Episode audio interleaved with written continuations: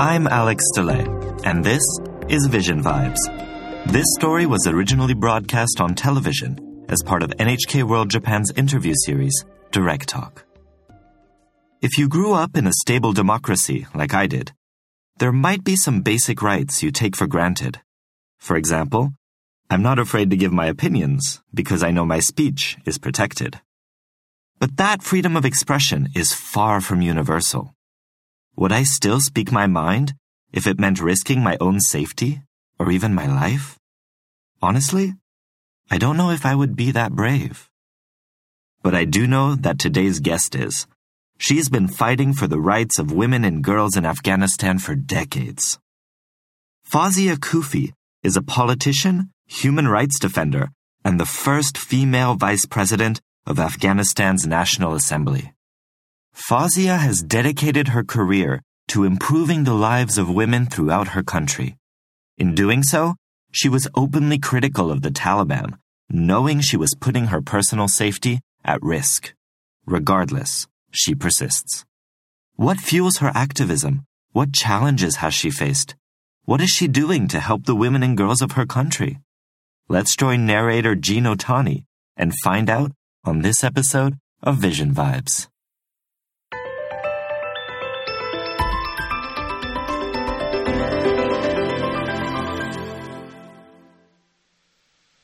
Last night in Kabul, the United States ended 20 years of war in Afghanistan, the longest war in American history.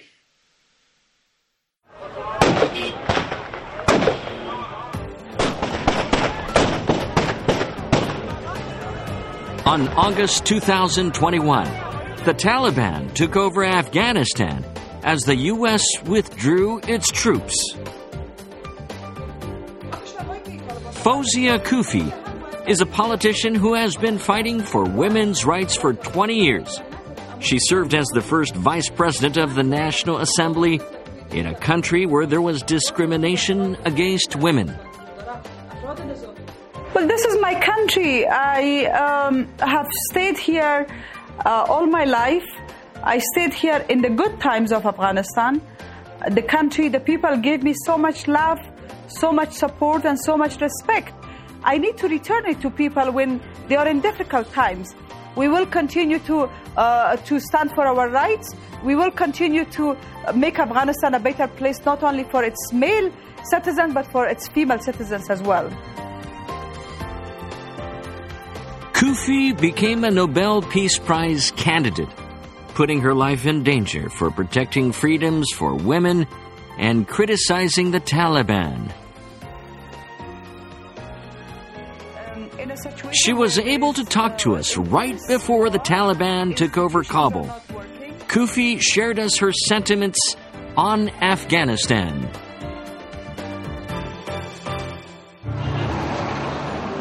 Women's rights were severely limited during the five years the Taliban ruled the country from 1996. Education and employment for females were restricted, and they had to wear a burqa that covers the entire body. In 2005, Koofi became a member of parliament and started activities to protect women's rights after the U.S. intervention in Afghanistan that led to the collapse of the Taliban administration. Support started for educating women, providing classes for reading and writing. The move was intended to raise the lowest female literacy rate in the world.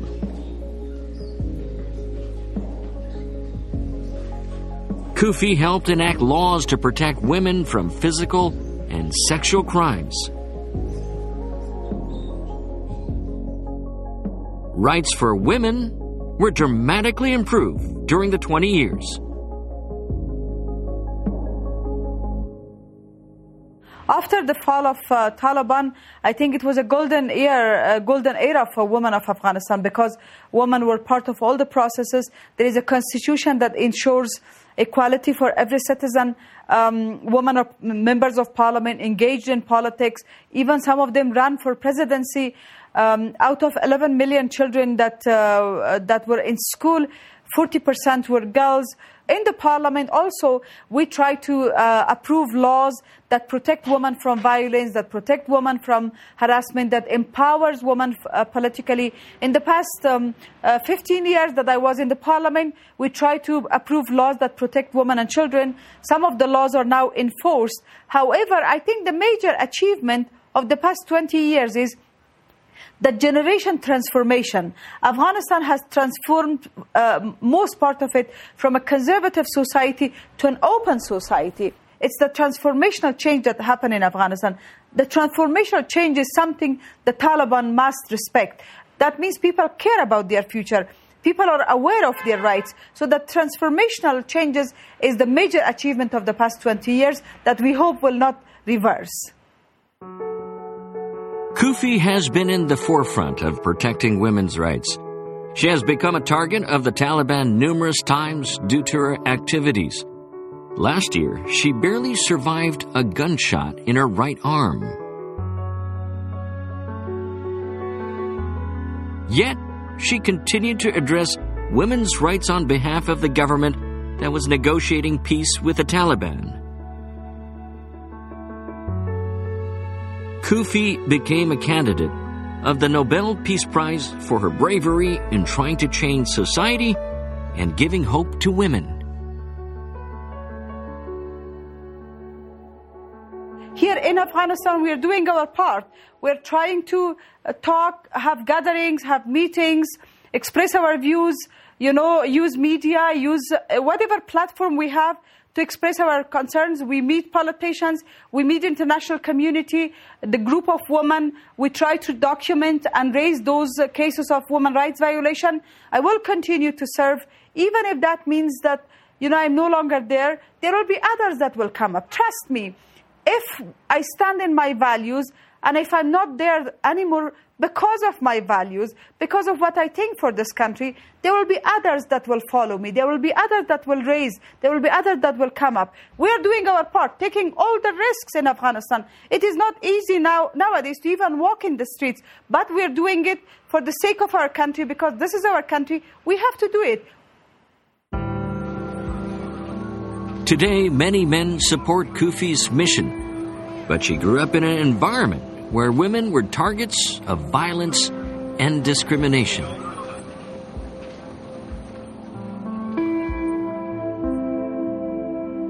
When I was born, as a girl, nobody was happy in my family. Even my mother was not happy because I was a woman. I also was uh, grown up in a family that my father was also multi-marriage. Uh, I have seen in front of my, my, my eyes how violence against women happened, how uh, my sisters were treated, my mothers were treated. During the civil war and the Taliban time, how women are whipped, um, they were beaten up, physical abuse, mm, and how women were deprived from basic, basic liberty, how women in the families were victims of violence, of physical abuse, or, or of beating, of depriving them from, you know, access to uh, their property rights, etc. So all of these uh, actually motivated me, my personal experience. One of the reasons Koofi started the women's liberation movement was to give back to her mother, who provided her with education. My mother was not educated. She was an illiterate woman, but she was such a strong woman. After my father was killed um, uh, in a peace mission also, and he was a member of parliament, she took care of the whole children took care of the whole family. She has helped me to get education. And she was always telling me, you will become something in the future. I never knew what that something mean, but I always believed in what she said. Um, and after she passed away, I have committed myself that I will become something that my mother dreamed of. And if becoming something means to help people get out of the horrible life that they have right now. 20 years of hard work yet resulted in a harsh reality. The Afghan government collapsed and was reinstated by the Taliban. This has led to massive confusion in the country. Koofi's message on social media was filled with sadness when the Taliban took over Kabul. Koofi was put under house arrest as the Taliban took control. She had no choice but to flee Afghanistan, as there was nothing left she could do. We were able to get in touch with Koofi once she was outside the country to ask her about her thoughts. I always believed that there was no um, solution through military means, and there is always a way we could agree peacefully.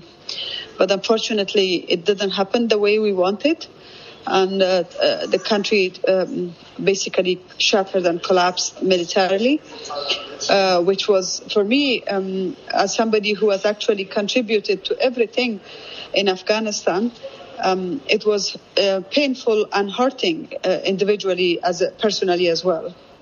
And now Taliban announced their cabinet, so to say, uh, no woman, no religious minorities. All are people who have been in the list of sanctions of the U- United Nations. Most of them don't know how to govern. They don't have any experience and uh, with the with the, with the history of Taliban of being oppressive and uh, you know oppressing the nation, I see very little hope, unfortunately. Women are holding demonstrations in various parts of Afghanistan. They're calling for their rights to be protected. Yeah, I think they will continue. I think there will be more civil process. I think people will um, uh, will disobey the oppression. I think uh, people will continue to um, ask for their rights. I will hopefully also join them. Um, we will continue to ask for our rights, although I know that it will have little impact. But that's an empowered generation, a transformed generation. My only hope is the people. Otherwise, uh, with what's going on, uh, everyone is very disappointed. You want to join them, join the women in the protest. Um, are you planning to? Uh to do that in the near, near future or? Depending on how the flights uh, will resume, because there are no flights now. Um, uh, so I will watch the situation. My plan is to go back to Afghanistan. As soon as things have become a little bit uh, settled, um, and I will then coordinate with my people, I will go back. Mm. That's the plan. Oh, when I will see when is the appropriate time.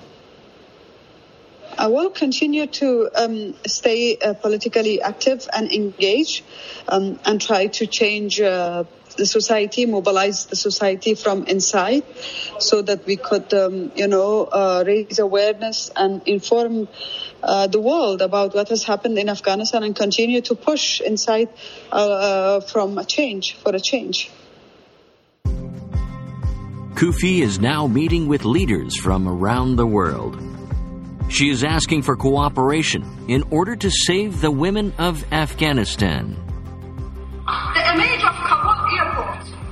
Shocked the world and brought us to this realization that by closing our borders, problem does not end. Let's open our hearts and unite our arms to work for a better world that is safer for all. We don't, we cannot say that Afghanistan is segregated from the rest of the world. If Afghanistan becomes a place where its women do not have a space to express their, their views and liberty, trust me, Afghanistan once again will become a safe haven for military extremism. So women's liberty, women's uh, participation is directly connected to the world's security, to the world's uh, safety. And therefore, I think the world leaders should take this matter serious. And Afghanistan, that every citizen will have the right uh, to equal respect regardless of their gender, regardless of their religion, regardless of their um, uh, ethnical affiliation. They should be respected as a, as a human being in peace and harmony. That is an Afghanistan that I'm dreaming for, and that is my motivation. I am hoping that one day I will survive to see that, that Afghanistan that I'm dreaming for. Koofi left us with these final words.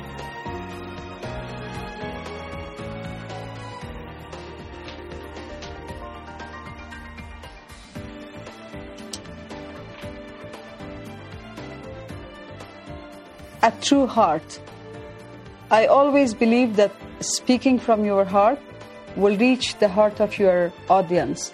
So being, being genuine, being authentic, and being true to, to yourself will certainly make, make you be true to your people and to, to everybody else. A true heart.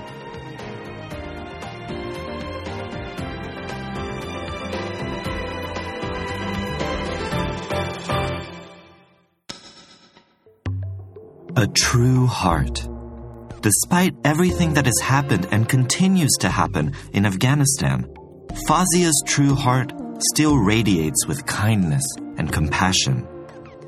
Her story shows that even in the face of overwhelming oppression, the desire for freedom and equality can never be extinguished.